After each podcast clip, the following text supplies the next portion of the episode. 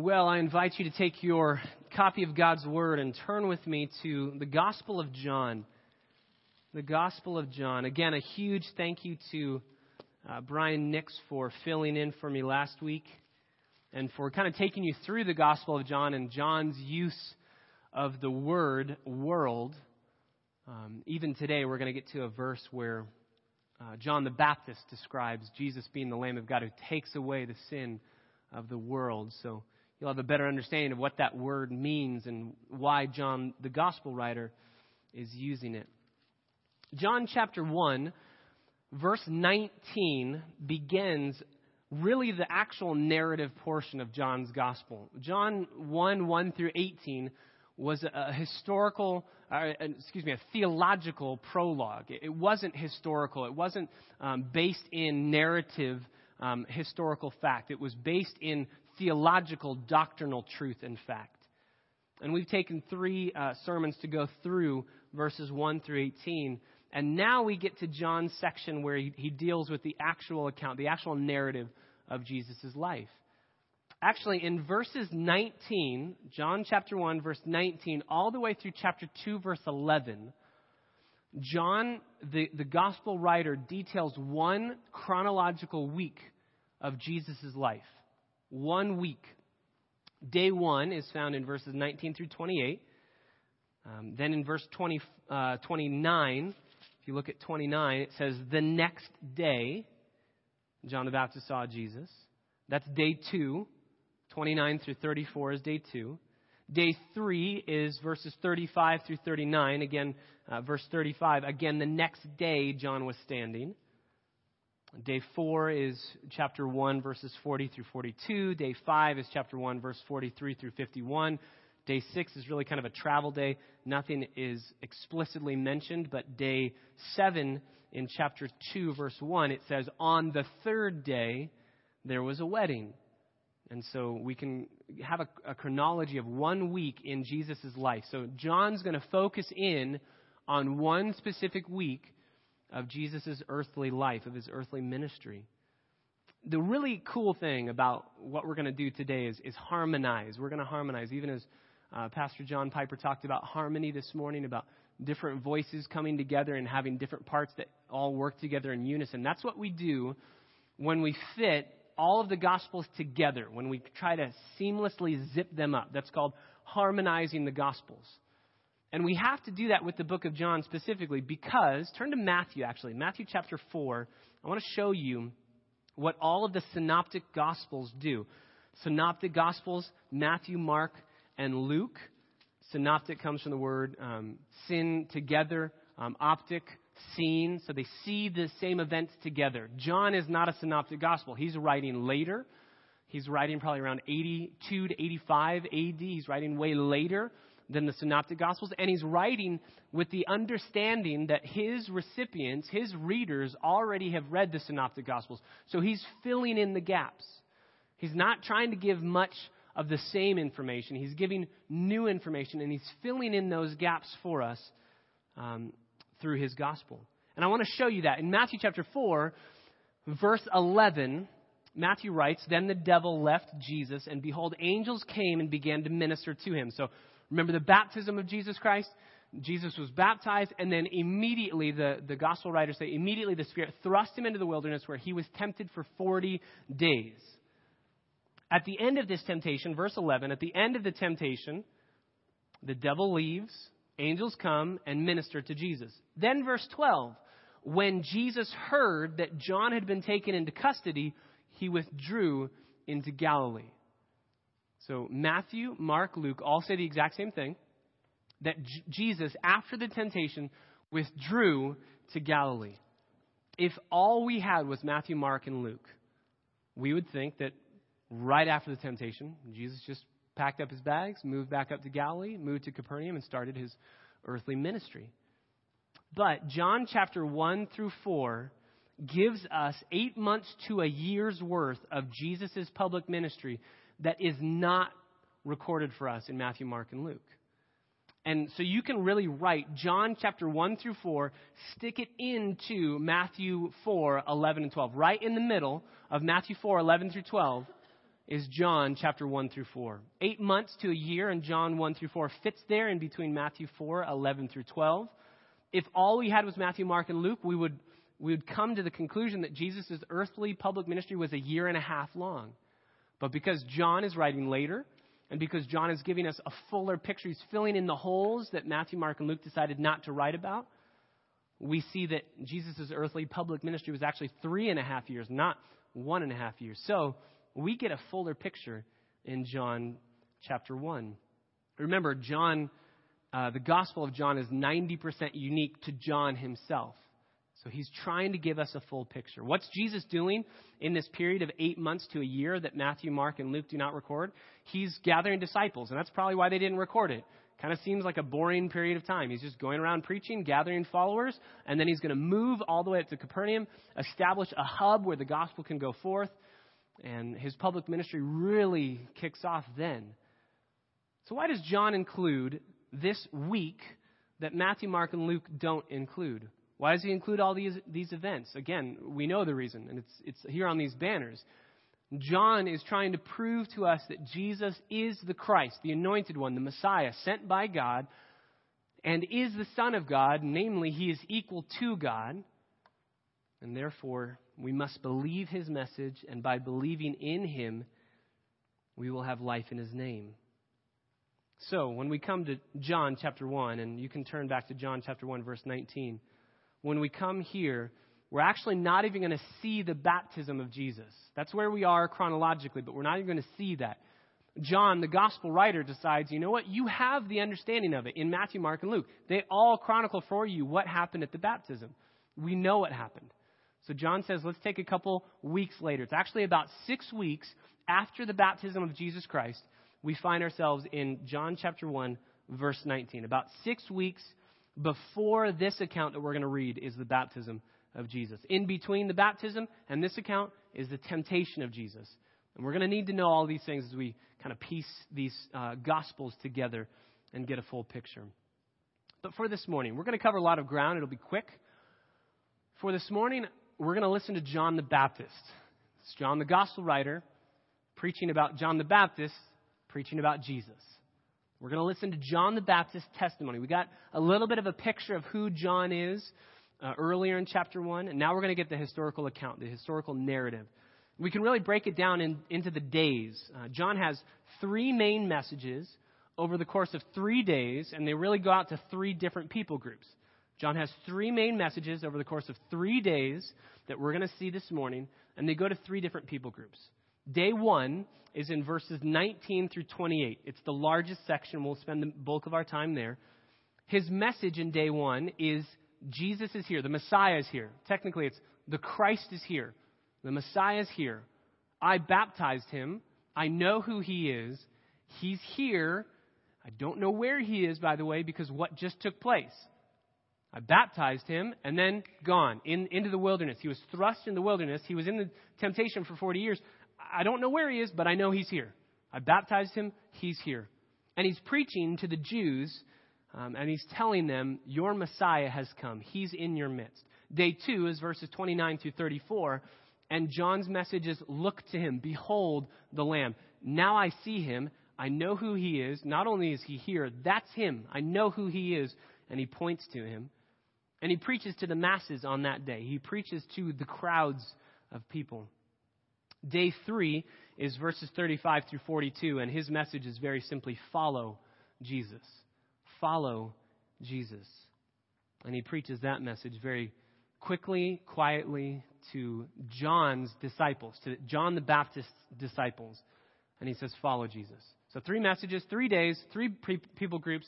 Day one, the Messiah's here somewhere. Don't know where he is. He left. I baptized him, and then he left. I don't know where he is, but he's here. Day two, there he is. Behold the Lamb of God. I see him. That's him. Day three, now follow him. And before we dive into these verses, just one more point by way of introduction. I want to I want to answer this question. This is the question I had as I was studying this. Why, John the gospel writer, why do you spend more time on John the Baptist? We already got a little bit of a picture of him. Why go to him? Why do what the, why not do what the Synoptic Gospels did, which is just bypass this? Why stare at this account? I want to give you five reasons why the gospel writer includes these verses for us. Why does he include John's testimony? Number one, because John was a prophet. John was a prophet. He was the only prophet in Israel. Everyone knew him to be a prophet. You remember Matthew 21, verse 26? The Pharisees try to trip Jesus up, and they say, they ask him a, a, really dumb question to try and trip him up, and Jesus answers by asking them a question and says, uh, You answer this question for me, and I'll answer your question. Um, who, who sent John the Baptist? Was, was his baptism, was his authority from God or from man? And the Pharisees gather and they say, How should we answer? Because if we answer from man, we're going to be in trouble because why? Very explicitly, everyone knows that John is a prophet sent by God. So if we say John was sent by man, he just had a message that was given to him by man, just an idea, conjured up a great idea, but it's just a man made idea. If we say that about John the Baptist, then all the people are going to despise us because they know he's a prophet. We know he's a prophet. If we say from God, then Jesus is going to say, Why didn't you listen to his testimony about me? And so they say, We don't have an answer. And Jesus says, Well, neither will I answer you. So, number one, everyone knew this was a prophet. He was the only prophet in Israel at that time. Jesus obviously is going to be the prophet. We'll even see that. Number two, John came from a priestly family. His lineage was of the highest kind, religiously speaking. So if you want to have a testimony from somebody that will be a credible witness, a credible account, it's a good idea to get a guy from the priestly family, a, a religious man. He comes from a great lineage. Listen to him. Number three, he lived completely separate from the religious system. So this is kind of the other side of that same coin of his religiosity. Um, he came from a religious family, but he knew that the religious system was corrupt. He knew the religious system, the Pharisees, the Sadducees, the Sanhedrin were preaching a gospel of works based righteousness. You do these things and you will earn God's favor. That was the gospel that the Pharisees preached. John knew that, so he separated himself from that. So if you're wanting to hear the true gospel, don't go to the Pharisees, don't go to the Sadducees, go to somebody who lives completely set apart from that corrupt and heretical religious system. Number four, John's birth was prophesied by an angel. No Pharisee could say that. No Sadducee could say that. Nobody could say that except for John and Jesus. His birth was prophesied by an angel. Number five, his birth was miraculous as a whole. Specifically, he was sent by God because you remember um, his parents were uh, advanced in years, unable to conceive. They were barren and they were advanced in years. And yet God sent them a child to do the work of the forerunner, the one who was going to come before the Messiah. So, five reasons. So, when we ask John the gospel writer, why do you include John the Baptist's testimony? Why should we listen to him? Because the most credible man to hear the testimony of Jesus Christ, to hear who Jesus is, the most credible man at that time is John the Baptist. And everyone knew that. Everyone knew that. That's why the masses are flocking to him. And so, John started his gospel by saying, Let me tell you who Jesus is. He's the Son of God. I'm writing so that you would believe he is who he claims to be. He is the Messiah. He is the anointed one. He is God, very God, and I want you to believe that. So he starts by telling us that, by proving that to us. And then he says, Hey, if you don't, don't take my word for it, listen to John the Baptist. He says the exact same thing. And he's just going to pile it on and on so that we know Jesus, without a shadow of a doubt, is God, very God. So let's dive in. Day one, we'll, we'll kind of split this up into the three days if you want to have an outline. Day one, day two, day three. Day one, verses 19 through 28. This is the testimony of John, John the Baptist, when the Jews sent to him priests and Levites from Jerusalem to ask him, Who are you? So, John the Baptist has been preaching for about a year at this point. He's been preaching for about a year. He's been gathering massive crowds. Matthew 11 11, Jesus says, There was no one greater than John in your midst. He says, Up until this time, nobody has been born that's better than this man. There's no one greater than him. Listen to him. So Jesus says he's an amazing man. Herod, who's not a happy dude, he's not a nice, happy, kind fellow. He says, You know what? I think I want to listen to John's testimony. He wanted to go see John, ultimately ended up hearing his testimony, hearing the, the truth of the gospel, almost believed the message. Large multitudes were flocking from Jerusalem to hear Um, it's as if the Sanhedrin, the, the Pharisees and the Sadducees, the religious leaders, are at their church services, if you will, and they're like, man, not as many people as there normally are. And somebody stands up and says, I, I know, I'm, I'm, sorry. My buddy uh, took a hundred of them uh, to go listen to John the Baptist. And the Sanhedrin says, that's, that's not going to do. For our attendance figures, we need to figure out who this man is. Um, back then, even as it is today in Israel, messianic expectations were higher than high could be. Today, even today in Israel, when I was in Israel, um, there was a billboard. There was a man who claimed to be the Messiah. And there was a billboard. You could see it pretty much every day, wherever you were driving. There was a billboard of this man's face. It's kind of like our billboards for president, like, hey, vote for me. It's like, hey, I'm the Messiah. No joke. And then he, here was the, the greatest litmus test as to whether this man truly was the Messiah, because a lot of people believed he was. When I was there, about three months into to my stay in Israel, he passed away. And so everybody went, well, that wasn't him. that wasn't, he didn't do anything that we thought the Messiah was going to do. We, we had hope. We thought, it's not him. So, too, at this time, uh, when John is writing, and specifically when John the Baptist was baptizing, so many people would jump up left and right and say, Hey, follow me, I'm the Messiah. Follow me. I'm a good Jew, I'm the Messiah, follow me. Um, they would actually do, you remember when Jesus is tempted by the devil? And one of the temptations is on the pinnacle of the, of the temple, throw yourself off. That was actually something that people would do if they claimed to be Messiah. Josephus records this for us that people would say, I'm the Messiah. And everybody would go, Yeah, right, prove it. And they would go, Okay, I'll show you. And they'd go up to the temple and they'd say, I'm going to jump off and I'm going to land safely because God will send his angels to prove to you I'm the Messiah. And Josephus writes in our vernacular, a lot of people died from that. A lot of people died from that. They weren't, they weren't able to do that. That's why Satan brings that temptation in. This is a, a very real account. So, the Jews sent to John the Baptist priests and Levites from Jerusalem. Now, just as John is very, John the gospel writer is very specific when he uses the word world, he's also very specific when he uses the word Jews. Very, very specific. Almost every time he uses the word Jew or Jews in the Gospel of John, it's not in a good way. It's unbelieving Israel. Um, it's not ethnic necessarily. It's not um, racial necessarily. It's almost always, there's one, maybe one exception in John 8, but it's almost always used to speak of unbelieving Israel. Um, people that are listening to the message of the Messiah and rejecting it. That's these people right here. They're listening to the message of the Messiah and rejecting it. And they're sent by, we can drop down to verse 24, they had been sent from the Pharisees. So we have priests and Levites together in 19 is the Sanhedrin, a group of 70 people that was kind of a mix of Pharisee, Sadducee together to uh, govern the temple, govern the, the religious system.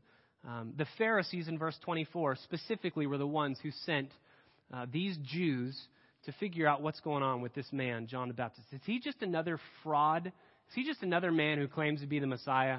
And we're going to have to put him in his rightful place. So they ask him, Who are you? Who are you? End of verse 19. And he confessed, John the Baptist confessed, and did not deny, but confessed, I am not the Christ.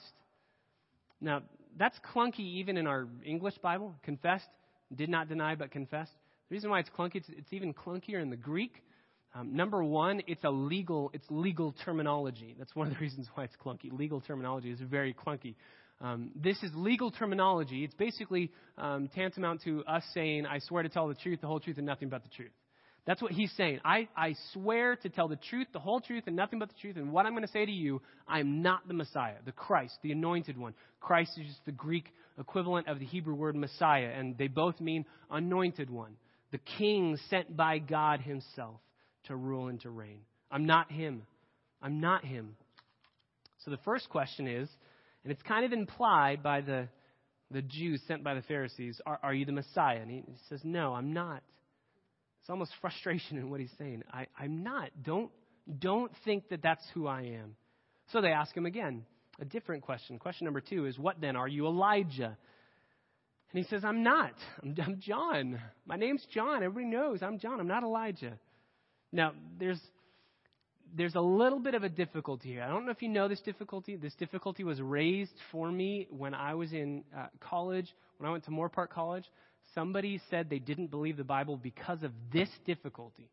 So that's the only reason I want to bring this to you is there's a little bit of a discrepancy here. John says, I'm not Elijah, and guess who said he was Elijah? Jesus. so we have a little bit of a problem when John says, I'm not him, and Jesus says, yeah, he was him. Um, how, how do we reconcile that? Not taking too much time, let me just give you some references. Matthew chapter 17, after the transfiguration, um, Jesus tells his disciples, uh, hey, guess what? I am truly the Messiah. You believe it, you know it.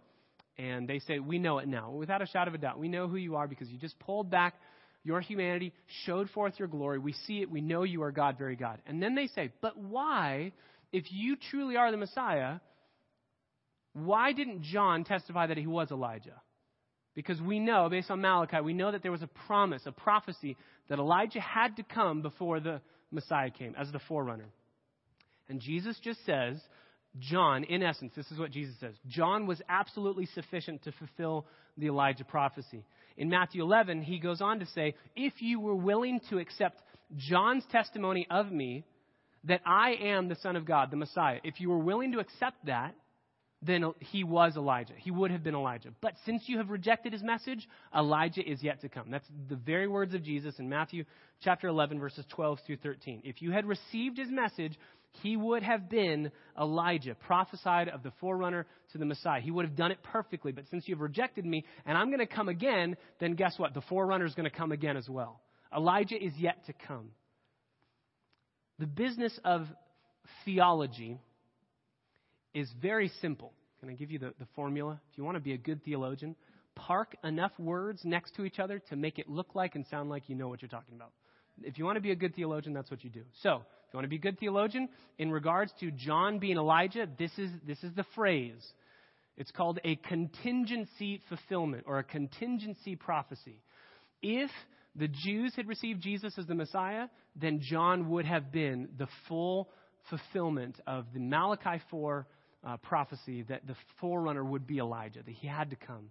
But since they rejected, that promise in Malachi chapter 4, 5, 4, verse 5 is yet to come. Elijah will come. A lot of people think that Elijah is one of the two witnesses in Revelation uh, chapter 11.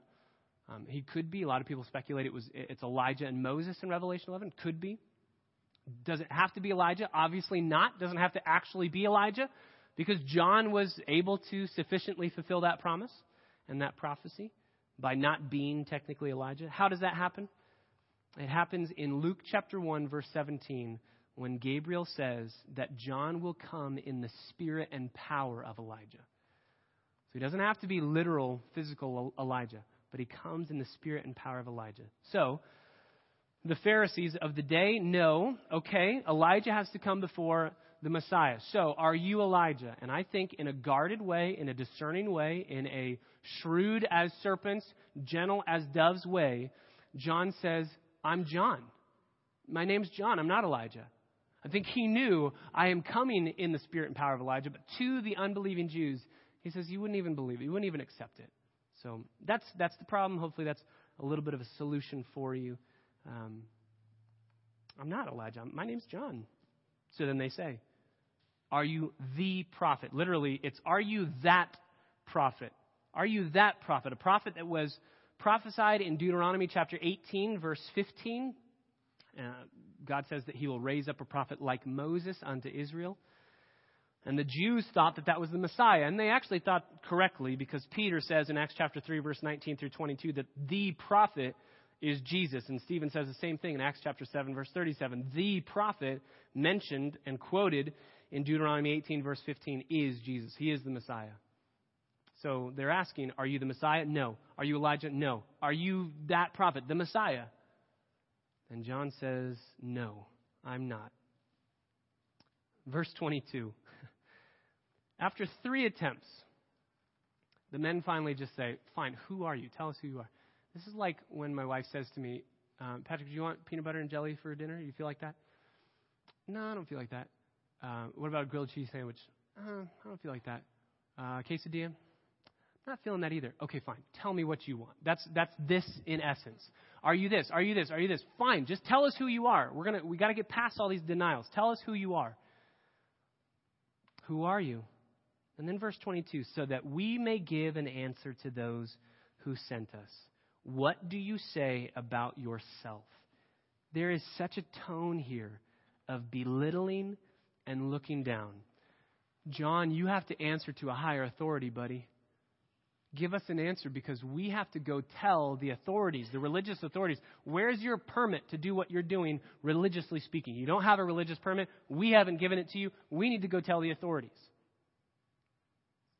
The irony is, they have, may have been sent, sent by the Pharisees. John was sent by God.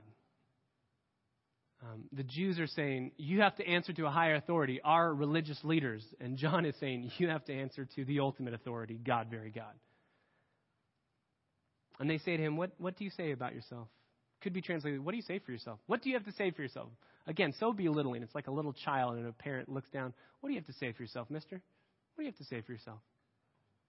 And John speaks up, verse 23. I am a voice. I'm a voice. There were so many things that John could have said right there. Who are you? John could have said, I am the son of Zacharias. You remember him?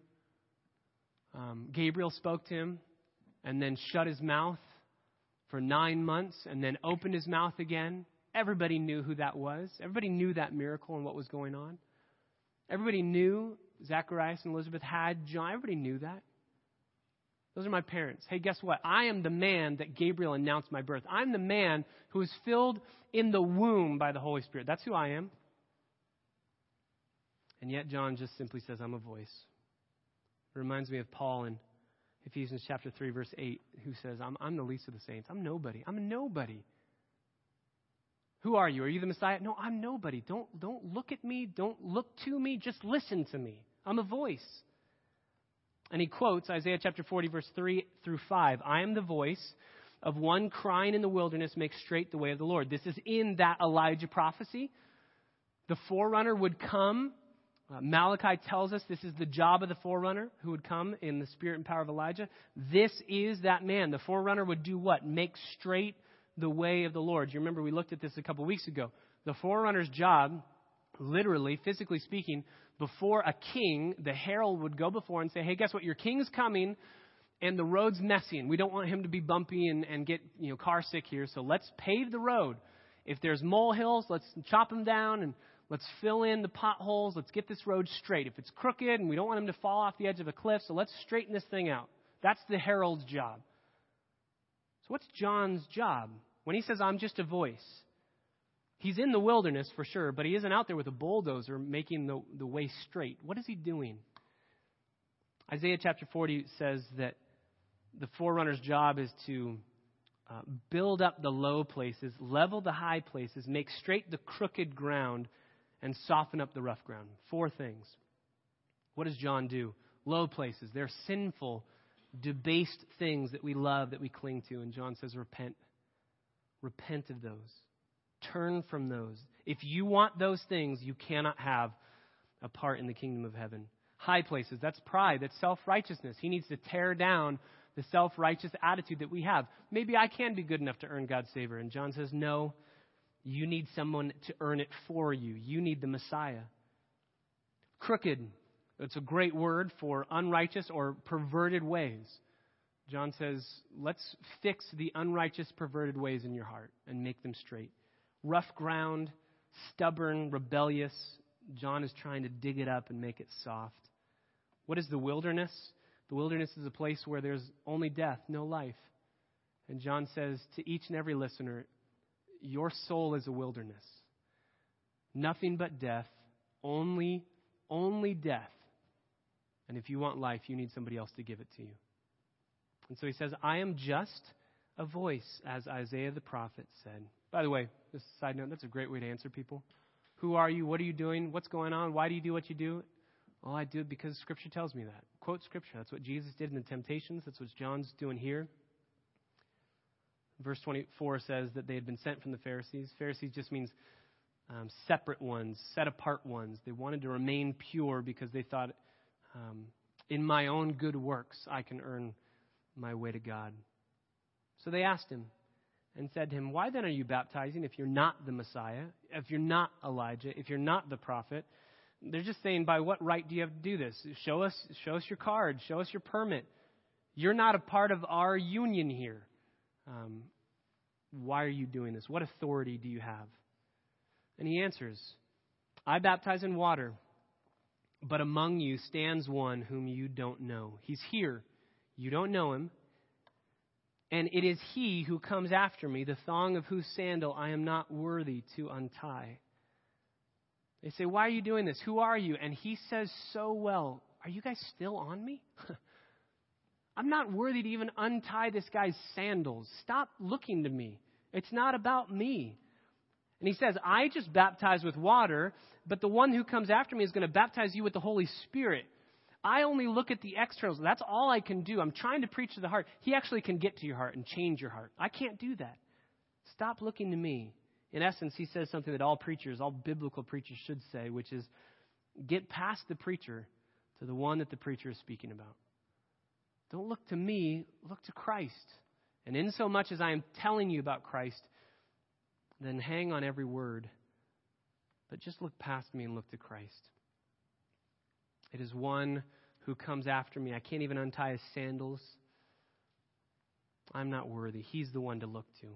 Verse 28, a little bit of an aside. These things took place in Bethany beyond the Jordan where John was baptizing. Why do they include the location? Well, number one, because it's close to Jerusalem. So uh, there's a little bit of an understanding of um, why the Pharisees are so involved in this. Hey, there's a lot of our people going out to this place. Number two, as I, I read in one commentary, um, this verse is given to us to prove that John was not a Presbyterian. Um, he, he needed a river to baptize people and not just sprinkle them. Um, so I'll, I'll, take that. I like that. He um, fully immersed them into the Jordan River. He couldn't just take water and sprinkle them. So his first day, the message is very clear. I am not the Messiah. The Messiah is here, and you need to follow him. You need to follow him. That's day one. Day two, verse 29. Day two, his message changes to Behold the Lamb. There he is. Look to him. Don't look at me. And now he's not speaking to the Jews, he's just speaking to the masses. So let's pick it up. Verse 29. The next day, he saw Jesus. So Jesus is returning from his temptation. Again, about six weeks earlier, he was baptized and went through his temptation immediately after that. And he sees Jesus coming. And he says, Behold the Lamb of God who takes away the sin of the world. Every good Jewish person would have expected, Behold, God's king, the Messiah, the anointed one. Who was anointed with oil? It was a king. Behold, God's king. Behold the Messiah. Behold the anointed one. And what do they hear instead? Behold the Lamb. Behold the Lamb. This was kind of the central theme of our, our Passion Week study when we looked at Good Friday and Easter. And those messages are back on the, on the welcome table for you in CD format. Um, if you haven't been able to listen to those, eh, we're just looking at the Lamb who was slain on Good Friday, and then on Easter Sunday, worthy is that Lamb. Um, we flesh out a lot of what it means to be the Lamb of God. But let me give you just a couple pointers. What does it mean to be the Lamb? Uh, one amazing truth is every father, you remember Passover, you remember um, the lamb would be slain for the family, and the, the blood would be put on the doorpost, and the angel of death would pass over. That's where we get the name Passover. And God told Moses to tell all of the Israelites that every father, his job was to pick a spotless lamb. And I love this because it's, it's almost as if the Father looks in heaven and says, Who's going to be the spotless lamb? Who's worthy to do this? Who's able to do this? And he picks the only spotless lamb, Jesus Christ, and says, I choose you to go and be slaughtered on, my, on the behalf of my people. What does the Lamb of God do? He substitutes himself in the place of the sinner. That's why he takes the sin away. Uh, the word there's atone. Um, he, he removes it and he covers it. Our sin is worthy of our judgment and punishment and death. All of us have sinned, Romans 3.23, and the wages of sin, Romans 6.23, is our death. It's our separation from God. So the Lamb of God takes that death upon himself, takes our sin away, takes away the sin of the world. Does that mean that we believe everyone is saved? No, because Jesus himself will say, uh, the road is wide, and many are those who find it, and it leads to destruction. The road is narrow, and few are those who find it, and it leads to eternal life. What does this mean? It means this For the world, there is only one sacrifice that can take away your sin, and that's Jesus. That's the Lamb of God. If you want your sin removed, there's only one way, and it's the Lamb. It's the Lamb. John the Baptist says, This is he, pointing again to the Lamb. This is he on behalf of whom I said, After me comes a man who has a higher rank than I, for he existed before me. Wait a second. John the Baptist was born before Jesus. And John is clearly teaching us this is the Son of God. This is God, very God, because I was born first, but he existed before me. He is eternal. I am not. Verse 31 I did not recognize him, but so that he might be manifest to Israel, I came baptizing in water. I came baptizing in water, but he's going to do something amazing. John testified, verse 32, saying, I have seen the Spirit descending as a dove out of heaven and he remained upon him. I didn't recognize him, but he who sent me to baptize, that's God, God sent John to baptize in water, said to John, He upon whom you see the Spirit descending and remaining upon him, this is the one who baptizes in the Holy Spirit. I myself have seen and have testified that this is the Son of God. What is John the Baptist saying? He's saying, guys, I know that this is God. I know that this is Him because God told me that the sign of this being the Messiah is that the Holy Spirit would descend like a dove. And, and please just, I know we kind of have like Thomas Kinkade paintings in our minds where, you know, there's a dove floating down. It's like a dove. It's not a physical dove. If you want, you could put the word butterfly in there. Like, I don't know, doves just kind of float down. That's the idea. It's just the way that the Spirit descended. It wasn't like a flash of lightning or some fire just instantly coming down. It was careful, it was slow, it was gentle, probably so that John could see and others could see. Here's the Spirit. I don't know what form he took. Maybe it was a tongue of fire. But John says, God the Father told me there's a sign. You want to know who the Messiah is? I'll give you the sign. The Messiah is the one, when you baptize him, the Spirit's going to descend like a dove would descend and rest upon him. And John says, Guys, I saw that. I have no doubt that Jesus is the Messiah. Now, why would people have doubt? Why is he saying that? Why do we have doubt? Because he's a human? Because he's a man? John doubted. You remember at the end of John's life, he doubted. Is this really, is he truly the Messiah? John probably grew up with him. He didn't recognize him, not in the physical sense. He knew who he was, but he didn't re- recognize him as God, very God. Jesus didn't have a halo around his head. John's saying, Trust me, he is. I know he is. And it's not based on my feeling. It's not based on miracles. It's not based on any of that. It's based on God's truth. God told me, I will give you a sign. This is the sign. I saw that sign. When God says it's going to happen, it's going to happen, and I know that he truly is the Messiah. Also, in our sanctified imagination, verse 29, the next day he saw Jesus coming to him, and he says, Behold, the Lamb of God. Um, we don't have a clear picture of the timetable, like days. Was this days after the temptation or weeks?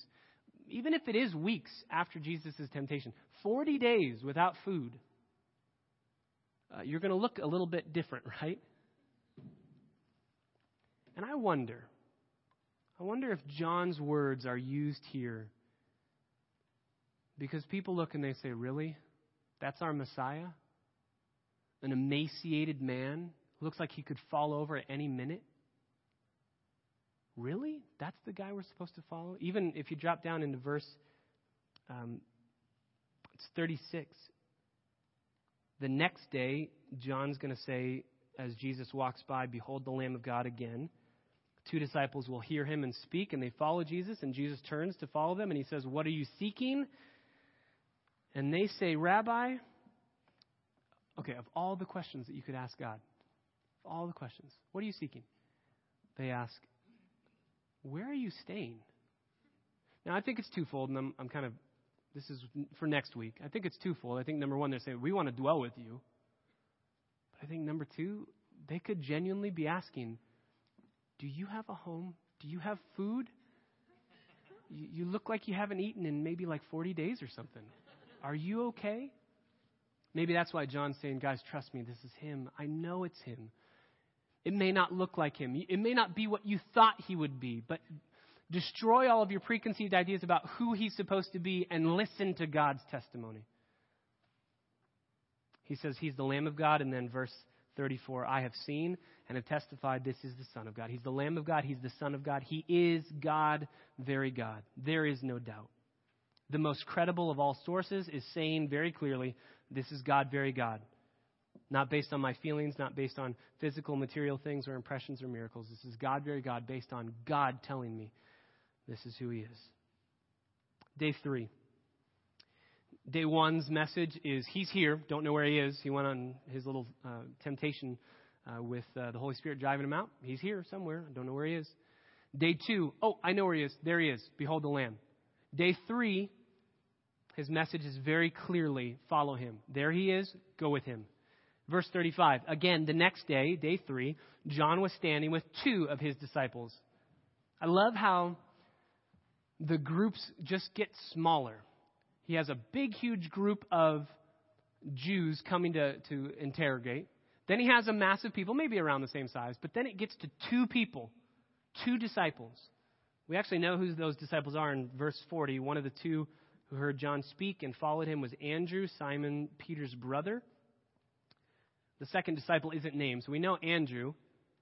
And the second disciple, because he's not named, and there's kind of a cryptic way that he's not naming himself, and that's what John does all the time in the gospel. So we're guessing that it's probably Andrew and John. These two disciples are with John the Baptist. They've been following him probably for about a year. And verse 36, he sees Jesus. He looks at Jesus as he walks by, and he says, Behold the Lamb of God. And the two, in verse 37, the two disciples heard him speak and they followed Jesus. John the Baptist had to have prepped them. He had to have prepared them. As they are hanging on John the Baptist, every word, he's constantly saying, Guys, I'm just a voice. Don't, don't get attached to me. It's not about me. It's about the Messiah. It's about Jesus. It's not about me. And he prepped them so well that when he says, Hey, remember that guy I've been talking about? It's him. Behold the Lamb. They go, Thanks, we're done with you. And he doesn't say, No, no, no, come back, please. He doesn't say, Jesus, can I join your side and your mission and be with you? He says, Go. My job has always been to get you to leave me. That's always been my job. The whole point of his ministry don't follow me, follow Jesus. And we'll pick up day three uh, next week. But just in conclusion, with John the Baptist, um, we, we can kind of put this into a, a twofold scenario as hearers of the gospel and as proclaimers of the gospel. We can put ourselves in the, in the shoes of the Jews, uh, the disciples, the masses, the crowds. As hearers of John's testimony, you heard it today. You've heard it from John's lips, as it were.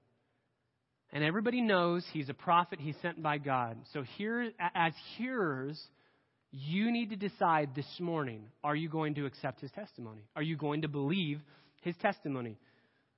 You've listened to it. You have to decide whether you're going to believe it. If you're not going to believe it, then you have to say John was lying. And if you say John is lying, then you have to say Jesus is lying. And if you say Jesus is lying, then I don't know what we're doing here. But if you truly believe, wait, he was sent by God because God said that he sent him, and Jesus has been sent by God because John says he was sent by God and he is the Messiah and he is the Son of God, he is God, very God, then we have to believe that message. It needs to change how we live. If Jesus is God, then everything he has said is truth, it is right, it is without error, and it is for us to believe and to follow. We cannot take Jesus and say he's a cool guy. Nobody in this book did that. Nobody who walked with him did that. There were only two responses to Jesus. You either say he is the King of kings and the Lord of lords, and I will submit myself to him, he has hold of my life, or you say, let's kill him. There's no middle ground there. So we need to listen to John's testimony. Do you believe that Jesus is God come in the flesh? Do you believe that Jesus is the only way that your sin can be taken away? Do you believe that message? Do you even believe you're a sinner in need of a Savior? Do you believe that there is no other way, that Jesus alone is the way, the truth, and life? Is that what you believe? As hearers, we need to ask ourselves these questions. And then, as proclaimers of the gospel, number two, just in conclusion, as, as proclaimers of the gospel, we need to take our cue from John. We want to be like John. John is one of my heroes. John the Baptist is one of my heroes in the Bible because he just doesn't care. God sent me. I do what God tells me to do. It's like the, the parable that Jesus talks about the slaves who, no, no slave, when he does what his master has told him to do, goes back to his master and says, Now can I be thanked? Can I get kudos? Can I get some money? I have done everything you told me to do. All the slave says is, I'm still unworthy. I'm just a slave, and all I did was do what you told me to do. That's, that's it. John is saying, I'm nothing special. I'm just a voice. And he does exactly what there's a Puritan author who says his, his goal in life is to live his life, preach the gospel, die, and be forgotten. That's my goal. I want to preach the gospel. I want to live to the glory of God. I'm going to die one day. And then who cares? Let me be forgotten. It doesn't matter. If Jesus is remembered, that's all I care about. If Jesus is remembered through the lives of this congregation, if Jesus is remembered through the lives of the, the kids of this congregation, if Jesus is remembered through my kids and my grandkids, that's all that matters. Forget me, know Jesus, and never forget him. And John did that. John preached the gospel, he's thrown into prison, his head gets cut off. And that's why Jesus said, There's nobody better in your midst, nobody greater than him. Look to him. So let's take our cue from John the Baptist. If we want to be proclaimers like he is a proclaimer of the gospel, number one, we must know who Jesus is. We must know who Jesus is.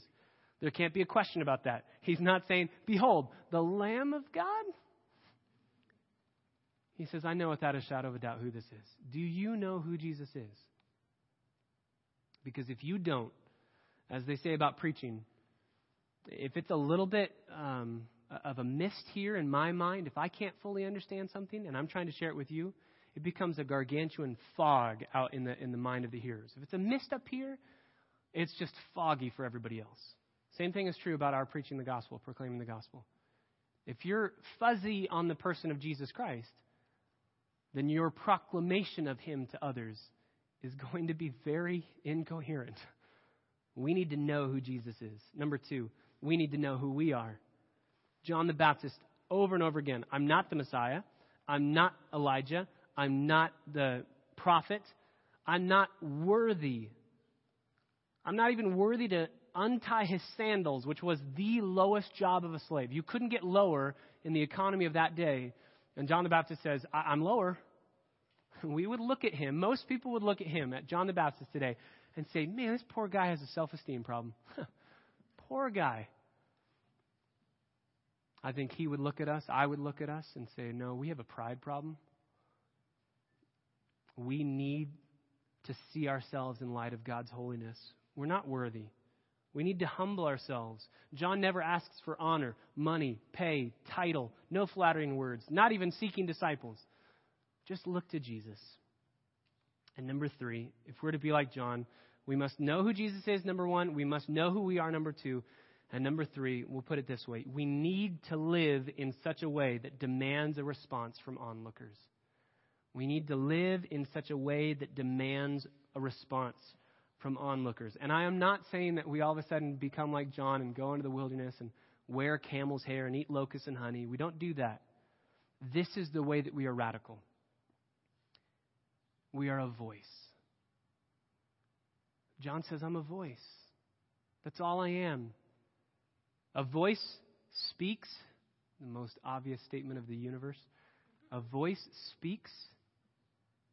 Can I just ask you, when was the last time you spoke the gospel? I was talking to Pastor Todd Smith at the men's retreat. Their church plant started with uh, 16 people, I believe it was, in his home.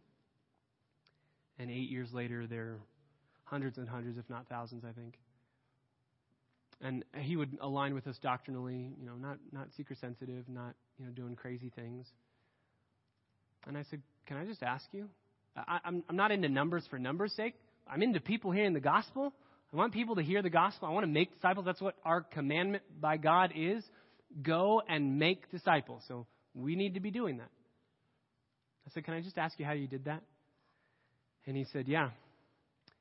He said, I told our people every week, every Sunday, who did you share the gospel with this week? They put in a bulletin, we're actually going to do this. I think it's a great idea. Um, a little business card that just says, hey, you're invited. Um, our, our, our welcome cards, these, uh, I used to have one out here. These big guys, these are great. These are great. We keep them at our door, but can't really fit well in a pocket. If you have a little business card, every week we're going to put a little business card in your bulletin. And my encouragement every week who do you know that doesn't know Jesus that needs to hear about him? Give that. And what I love about this card is it has a lot of information. It's very helpful so people can know what the church is about. So I asked Pastor Todd, well, what about that? I showed him one of our cards. I said, our cards are, are really good and they're, they're powerful, they're big, they've got a lot of information about our church.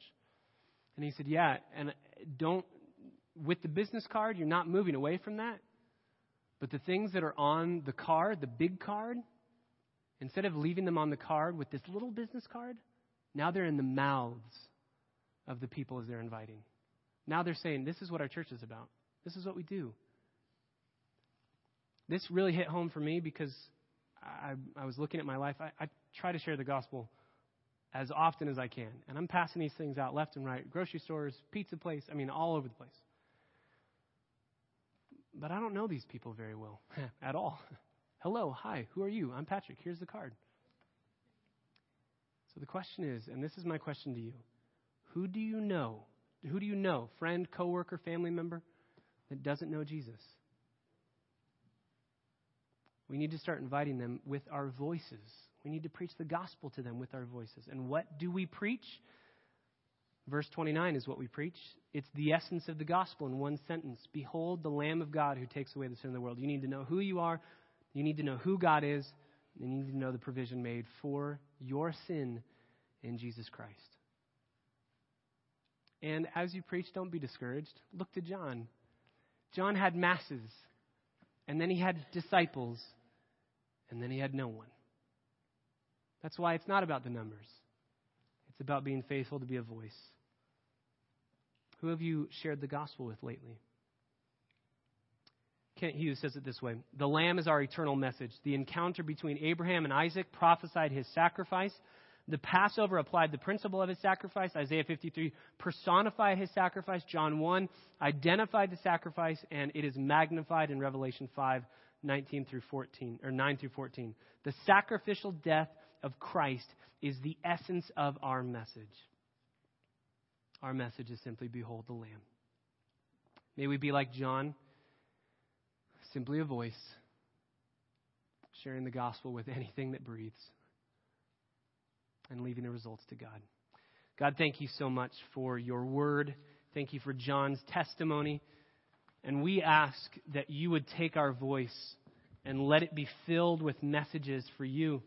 We ask that you would take our lives. We, we gather together for the purpose of learning about you. We gather together for the purpose of being edified and uh, raising our affections for your Son and being blown away at, yet again at who He is. And uh, in light of uh, who we are and how uh, depraved and sinful we are, that He would love us, that He would condescend to us, that He would take our place on the cross, die the death that we deserve, rise to newness of life, offering us that life. We are blown away by that message, and we'll never get over the gospel in heaven. We're always going to be blown away by it.